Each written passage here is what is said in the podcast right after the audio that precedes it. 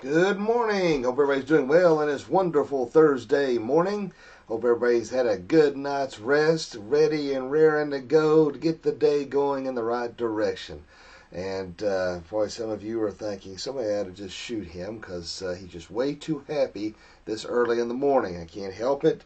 Uh, I'm a morning person. I'm usually excited and uh, ready to to joke and uh, torment and aggravate my wife or anybody else that comes in my path. And uh, I've had to uh, deal with that most of my life. In high school, I would come in all cheerful, and people would have their heads on their desk, and they would look at me, or even in college, and they would say, "Somebody ought to kill you." So can't help that. But now my uh, mother and sister, you didn't breathe in their direction on you know, when it, in the mornings. They would rip your head off. And my daughter, she's not real big on mornings either. So can't help it. So you're probably sitting there half asleep, hair a mess, and thinking, what is wrong with this lunatic? Well, that would take a whole team of psychologists to figure out what's wrong with me. All right, so see who we got this morning. Miss Jennifer Honeycutt, Darlene Barker, good morning. Karen Smith, Lois Adams, appreciate all you wonderful people tuning in and watching and joining in on our devotion this morning. All right, let's go ahead if you are able. Let us stand. Let's do our Pledge of Allegiance. I pledge allegiance to the flag of the United States of America and to the republic for which it stands, one nation, under God, indivisible, with liberty and justice for all. All right. I always like starting off our day saying that wonderful pledge.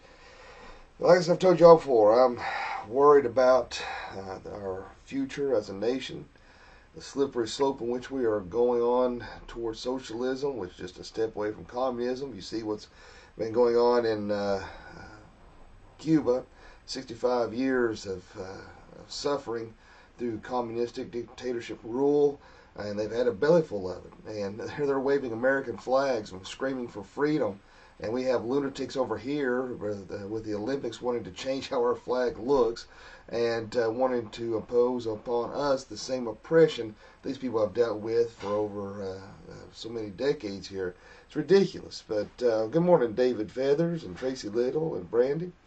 But, uh, but that's what we're, where we're headed at. And I put a post on Facebook yesterday, something that's really concerning to me was uh, Ballad Health has now decided that uh, all their employees must wear a color-coded badge uh, to demonstrate to show publicly if they've had the vaccine or not.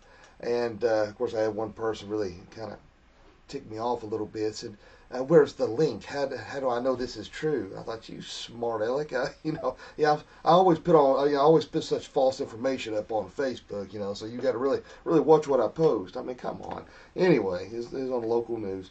And what bothers me is, is that um, you know, even though that's that hospital or that organization is doing that, to me, you know, it makes me wonder is, is that going to be another step the government's going to impose upon us? So you've got to publicly show you've had the vaccine. If you've had the vaccine, then yes, you're allowed to enter into this store or you're able to fly on this plane or you see what I'm saying? I mean, it'd be very easy to say, you know, hey, you can't go to a concert, you can't uh, go into a store, you can't do X, Y, and Z if you don't have uh, demonstrate uh, that you've had that vaccine. That's that's it's not a good thing. You know, I, I made no secret. I've had the, the stupid shot. I was a wild about it. Didn't want to do it, but I'm I'm one of those high risk categories because I have a, a, a, very compromised immune system and, and a lot of asthma, breathing, respiratory problems. So is a you know necessary evil, if you will.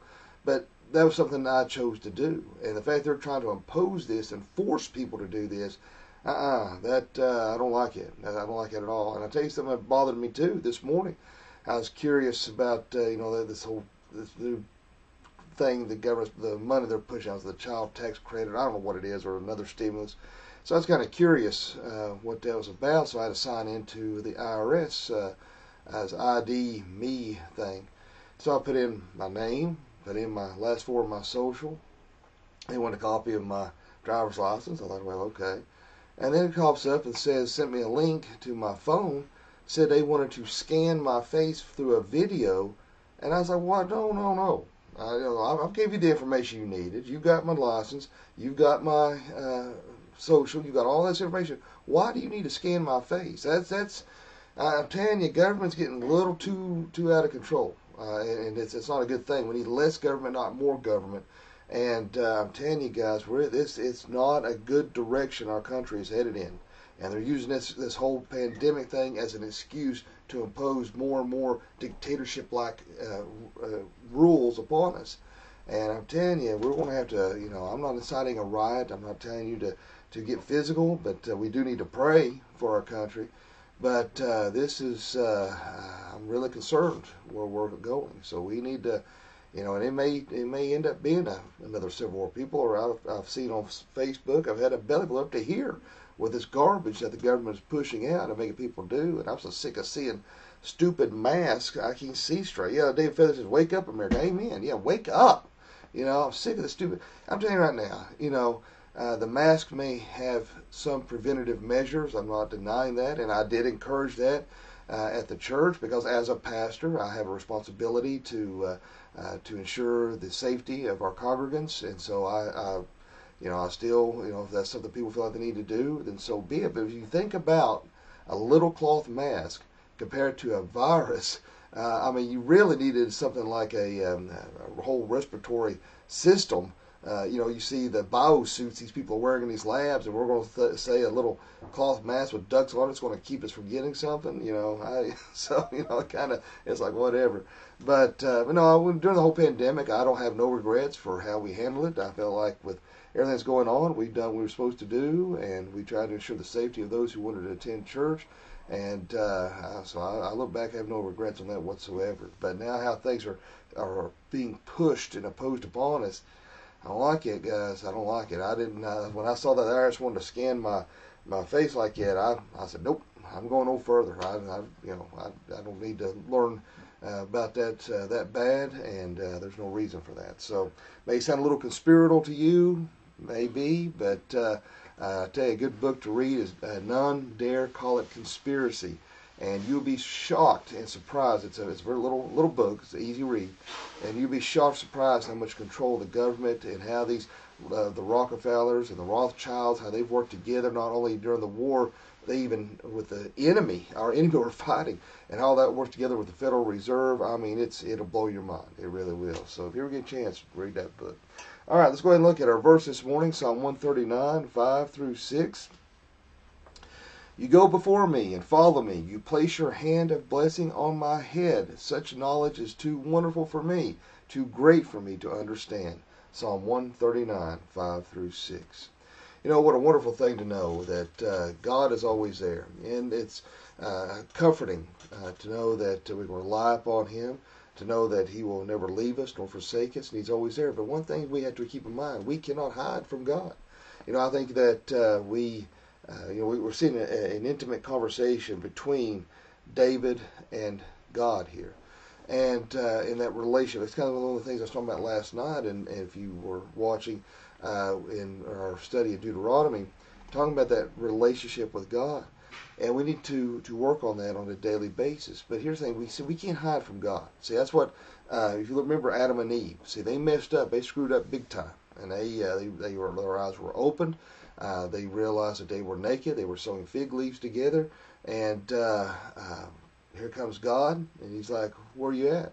Why are you hiding?" See, they were trying to hide because they knew they were screwed up. They were scared and they were uh, trying to hide from God, but there's no hiding from God. He's omnipresent, He's omniscient, He's all knowing, He's all powerful, and there's no hiding from God. I think sometimes when we sin, when we mess up, we think uh, you know we kind of hide in a corner of the house, so, you know, so to speak. Uh, not maybe not literally, but uh, uh, you know uh, that we can we sin and mess up, and God won't see that somehow or something, you know. And it goes back to what I was talking about last time as well. That there's areas in our hearts like a like a house that there's doors that are open uh, to God, and there's doors that are closed, and we need to be, have every door open. We need to surrender all uh, to God and all of our heart, soul, mind, body, and being. But we have to have that relationship with God first. You know, going back to, uh, you know, in a, in a marriage situation, you know, it you may take a lifetime to really get to know that other person, but through the years you get to know more and more and understand what that person is about and how they think and And sometimes it's almost like you can read each other's minds. And uh, a lot of times I've noticed more and more here lately, where me and Brandy spend so much time together that we we oftentimes think think along the, the same lines because we spent that much time. But there, you know, as you grow older with that individual, spend that lifetime with that individual, there may be things that still may come about that you didn't really know about that person. That's why I tell people uh, that I want to get married.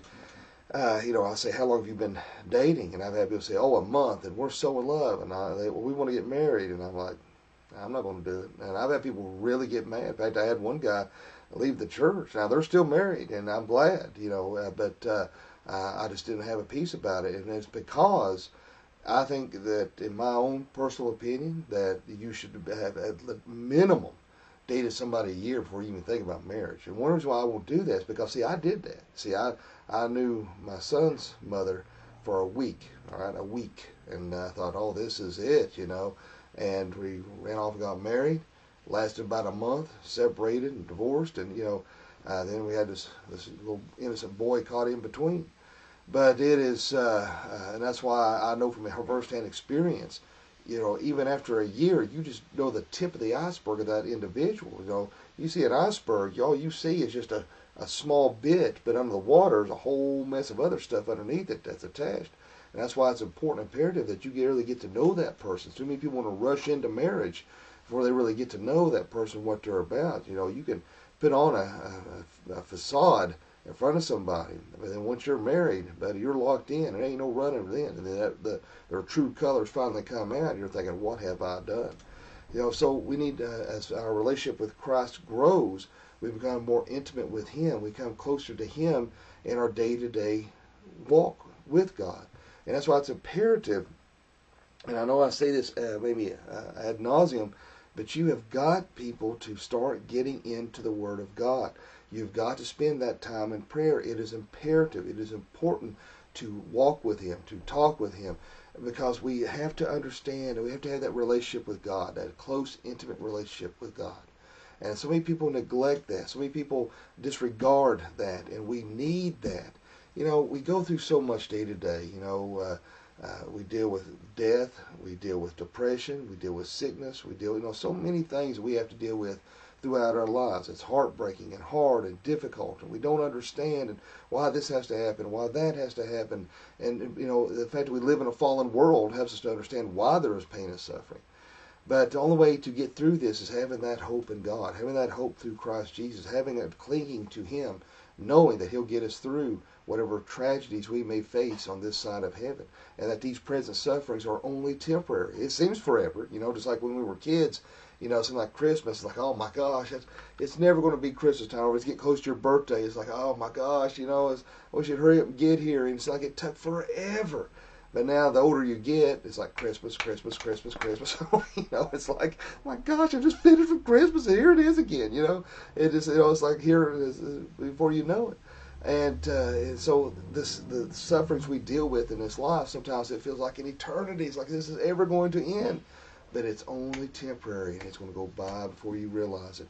And that's why we need to make sure that your heart is right with God. That when one day you get to spend all of eternity uh, with Jesus Christ, you know, and uh, uh, it's tough, you know, particularly when you're dealing with loss. You know, uh, David Feathers and I was talking the other day. You know, he's watching, and uh, he I know he's really close with Murph uh, that just passed away and a lot of times people want to dismiss uh, your pain, say, well, oh, that was just a friend, uh, as if that negates something, you know, because you're not blood relatives. But a friend can be closer than a, a blood relative, a, a, brother. And that's like my best friend Lance, uh, that we were, I mean, he was just much my brother as if my mom gave birth to him. I mean, me and him were very, very close. And uh, I miss him dearly. I still think about him, get choked up sometimes and uh, uh, he had, he died of cancer, and I miss him dearly. But here's the thing: I know that um, uh, where he's at, he just changed addresses. I know where he's at. I'll get to see him again one day, and I can't wait to see my brother and and to hug him and uh, tell him I've missed him. And uh, it's tough. I tell you though, when I think about Lance, and I, I still think I don't put a lot. Remember, I don't put a lot of stock in dreams. I, I've always said that people have dreams about this, that, and the other. And I, I, you know, I do believe that God can reveal things in dreams. But nine times out of ten, when you dream something, usually something you've watched or read about 15, 20 minutes before you went to sleep, you know, or something, maybe something's been on your mind. But when Lance died, I'm telling you, people, this is I just I really felt like this was from the Lord, and uh, it was so real. I mean, I cannot put no words. As real as I'm sitting here right now. Never had a dream like that.